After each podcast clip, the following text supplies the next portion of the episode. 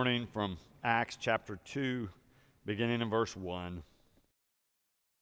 When the day of Pentecost had come, they were all together in one place.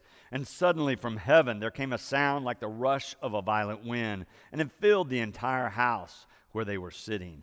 Divided tongues as of fire appeared among them, and a tongue rested on each of them.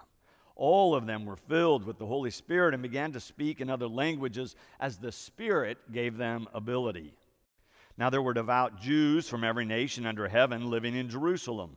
And at this sound the crowd gathered and was bewildered, because each one heard them speaking in the native language of each. Amazed and astonished, they asked, "Are not all these who are speaking Galileans? And how is it that we hear each of us in our own native language? Parthians, Medes, Elamites, and the residents of Mesopotamia, Judea and Cappadocia, Pontus and Asia, Phrygia and Pamphylia, Egypt and the parts of Libya belonging to Cyrene, and visitors from Rome, both Jews and proselytes, Cretans and Arabs. In our own languages we hear them speaking about God's deeds of power." All were amazed and perplexed, saying to one another, "What does this mean?" But others sneered and said, "They are filled with new wine." But Peter, standing with the 11, raised his voice and addressed the men of Judea and all who live in Jerusalem. "Let this be known to you and listen to what I say. Indeed, these are not drunk as you suppose, for it is only 9 o'clock in the morning. No, this is what was spoken through the prophet of Joel. In the last days it will be, God declares, that I will pour out my Spirit upon all flesh. And your sons and your daughters shall prophesy, and your young men shall see visions, and your old men shall dream dreams. Even upon my slaves, both men and women, in those days I will pour out my Spirit, and they shall prophesy. And I will show portents in the heaven above and signs on the earth below, blood and fire and smoky mist. The sun shall be turned to darkness and the moon to blood before the coming of the Lord's great and glorious day.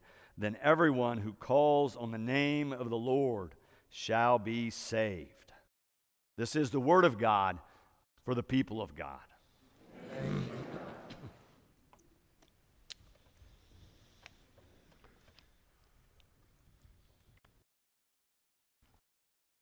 So we're reading from this book, Acts of the Apostles. I've told you before, Luke, we believe, is the author. In chapter 1, he tells us that these disciples, the 11 and others who are with them, are told to wait there in Jerusalem, waiting on the power of the Holy Spirit. Luke calls it the promise of the Father. And he says this Holy Spirit's going to come upon them and make them witnesses to all Jerusalem, but not only Jerusalem, but Judea and Samaria and to the ends of the earth. They have one problem. Judas is gone. 12 kind of being the whole number, 12 being the number that Jesus chose for the disciple band. They need to add one more disciple back. They discuss it. They pray about it. They cast lots. They say, "We need someone who's been with us from the beginning." They have two guys that qualify in that way. After they've prayed and cast lots, they believe God has directed them to choose one called Matthias. He becomes the 12th disciple. So the band of disciples is complete once again. Luke describes the disciple band now devoting themselves to prayer and poise for action. That's the end of chapter 1. Then we started today with the very first verse of chapter 2, when the day of Pentecost had come. When the day of Pentecost had come. Now, Luke's already told us that the risen Christ appeared to these disciples over a period of 40 days. So you can think of it as a significant period of time. But this is 50 days after Passover, or Easter for us, that they are gathered together. As Christians, we celebrate Pentecost as the birthday of the church. But before we get there, we need to remember that the Jews already had a holiday or a holy day. They're already gathered together to celebrate in their own way what they call the Festival of Weeks. But either way, we're 50 days later after a significant event.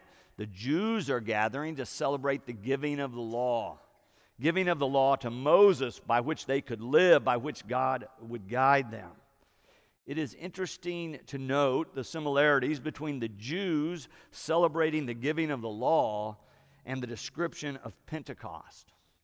So Exodus 19 is where you find the story of them receiving the law. And what the author says is that God descended upon the gathered people. There was fire on the mountain and smoke and a loud sound like a trumpet blowing. And the people experienced those as signs of the presence of God. And then the story we read today, Luke writes a similar story, right? He says they're all gathered together just like Exodus 19. They're waiting on God, and Luke says God descends upon them like tongues of fire, landing on each one of them. And there's a loud sound again, this time like the rushing of a wind pouring through the house. But the key part we're supposed to pick up on is the conclusion.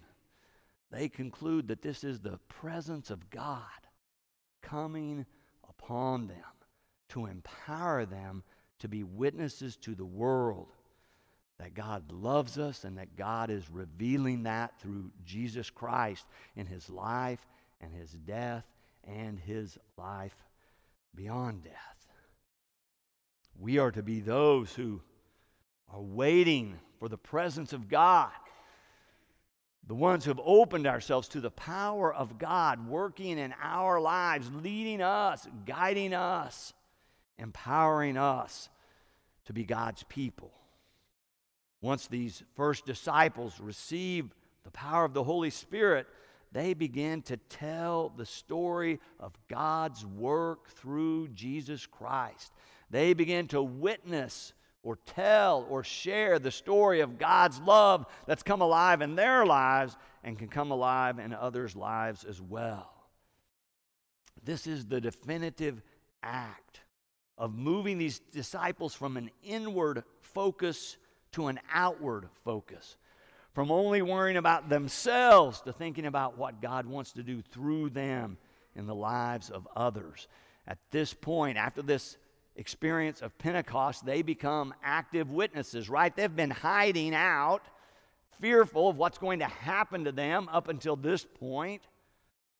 And all of a sudden, there's this great shift in their mentality, and they become bold witnesses to the resurrection, to God's love being alive in the world. And when they become these active witnesses, we mark that as the birthday of the church. It's Pentecost. We are witnesses to Jesus Christ. That's the definition of the church. And it happens through the power of the Holy Spirit. So when you come to church on Pentecost, you should say to yourself, it's my birthday. It's your birthday, church.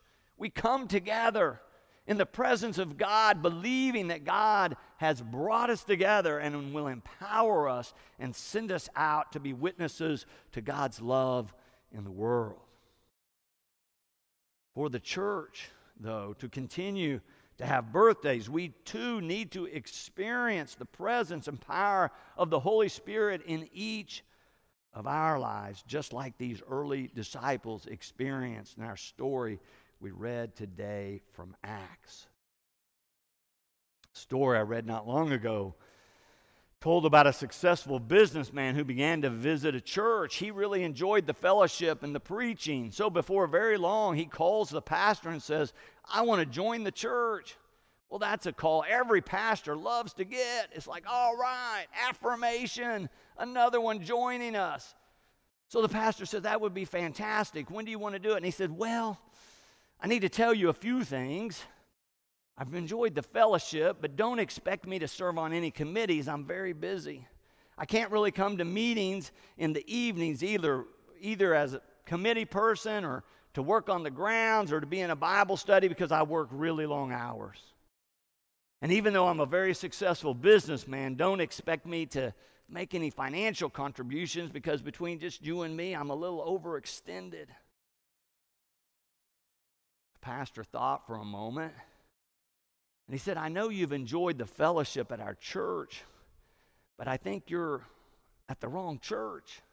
I think you're looking for the church down the street a few blocks. Let me suggest that tomorrow when you're out and about, you come down to the church, but then drive 3 more blocks past our church. There's another church there on the right. I think that's the church you're looking for. And the man was kind of surprised, but he said, okay. And the pastor said, after you go and visit, just let me know what you think.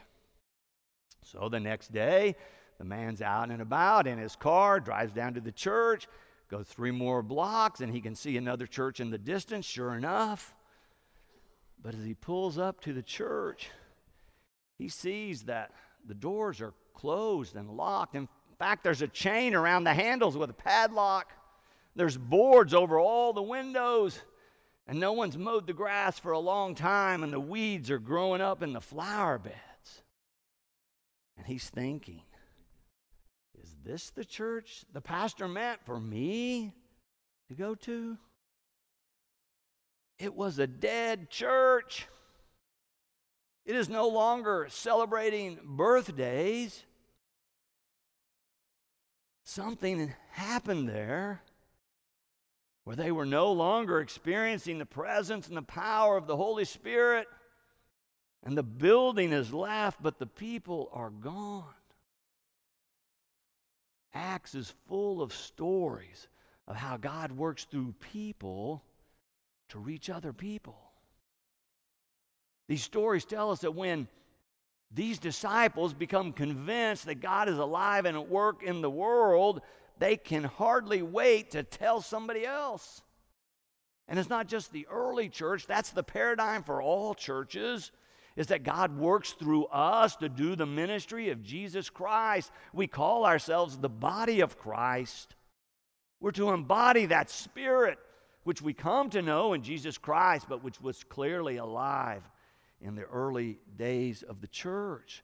We are the ones that are being prepared to do God's work, to be witnesses to the faith. But many of you are longtime Methodists like me. We've kind of gotten out of the habit of being the witnesses. Somewhere along the way, we began to think evangelism is a bad word, believing someone else is going to be the witness to Jesus Christ. But I tell you, if you read through this book of Acts, it's just one story after another, after another, after another of God's presence and power gripping a person's heart and them sharing the love of God in the name of Christ with somebody else. It says they came to believe that God had raised Christ from the dead and that God was at work in their midst and even had more work yet to be done. And as they came to believe that and prayed about it, God gave each of them gifts so that they could share this good news with others. All through the Christian scriptures, it talks about that God gives each of us gifts so that we might embody that love of God that we've come to know in Christ in such a way that others get to hear about it as well. Who's going to hear about Boston Avenue Church if you and I don't tell them? And don't expect just me or just the pastors to do that work. It's the work of us all. I am the church, but you are the church. We are the church together. It's interesting to see that as we read these stories, what we learn is that God's Holy Spirit empowered these early disciples, empowered them to do what they thought they could not do. They were afraid and in hiding. And all of a sudden, after they have the experience of the presence and the power of the Holy Spirit, they move out into public to share their story. It happens in all kinds of different ways. And what I'm suggesting to you is the gospel says it can happen for us just as it happened for those early disciples. I've put several names of disciples that are talked about in this book of Acts in your outline. Peter The one we heard from today is one who stands up and speaks publicly in several of the stories in Acts. He's the one who's proclaiming the gospel in the name of Jesus Christ. That's one way to witness. But most of those stories also say John was right there with him. But John is almost never quoted as saying anything in public. And yet we have a gospel attributed to him. That's some of the most eloquent presentation of the gospel in all of the written word. So maybe John's gift was writing rather than speaking. Maybe he preferred to work in a small group or to send something that he had written to someone else to witness to Jesus Christ. Philip is another one. There's a story about him here in Acts. He's one of the disciples. He's traveling along. He meets a fellow he doesn't know. The guy asks him about his faith. He tells him about it, and the man's converted. He becomes a follower of Jesus because of Philip's one-on-one conversation, one-on-one experience. By the time we get to chapter 9, we meet somebody named Ananias. Anybody hear that name anyplace else except for in Scripture? I don't know anyone who's named their child Ananias. Maybe in another part of the world, not around here. But Ananias is really important in Acts because Ananias is the one that God calls to speak to this persecutor of the Christians, a guy named Saul, it says was breathing fire and hunting down Christians to put them in prison, to stop this message about God working through Jesus Christ. And then this Saul has this experience where he goes blind and he's not sure what is happening. And Ananias is the one that God chooses to explain to Saul, who will become St. Paul, what God is doing through Jesus Christ. But again, it happens just in a one-on-one kind of conversation. In the same chapter, we meet Dorcas.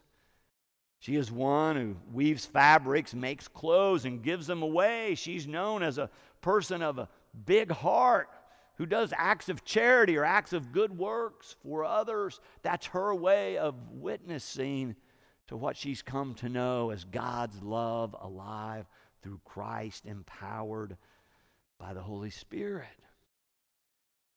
So what is it for you? How might you witness to your faith? Maybe invite someone to worship. Maybe tell somebody about your Sunday school class or small group that you are a part of. Maybe invite someone to join us in July when we're going to package thousands of meals again for those who are starving in other parts of the world.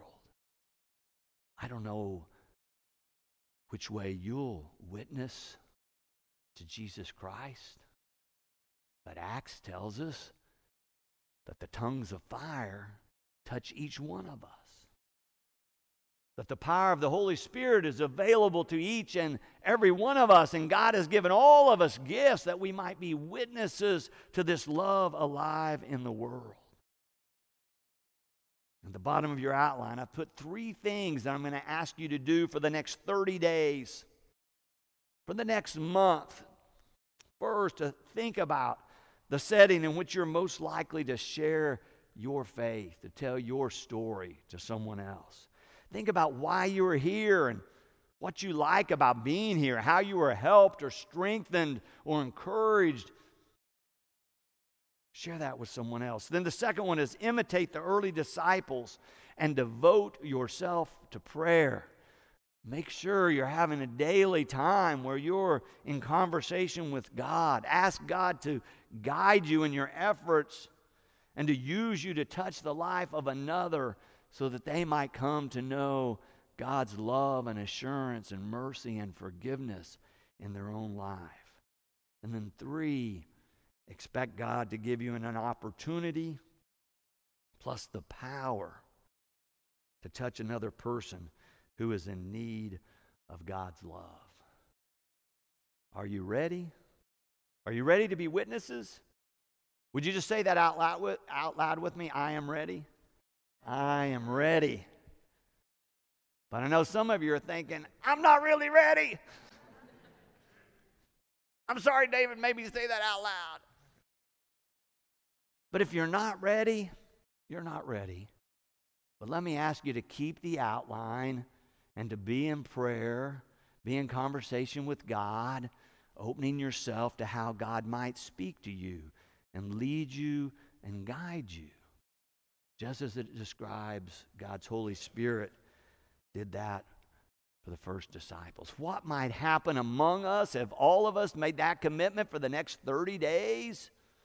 That we'd be asking God, show us how, where, whom, that we might share this love of God we've come to know in our own lives. Others might come to faith. We might be drawn closer to God. I believe you'll experience it as a blessing in the prayers, in the experience. It's exciting when new people come into the family of faith. What might happen if all of us committed to praying this way together? This story in Acts says over and over that the disciples, when they gathered and when they were apart, were devoted to prayer. They were looking for God to speak to them and to lead them that they might live their lives in boldness, because of what God had done in raising Christ from the dead. What might happen for the church, for you, for others maybe today unknown? I hope you'll pray with me about that over these next 30 days. Amen.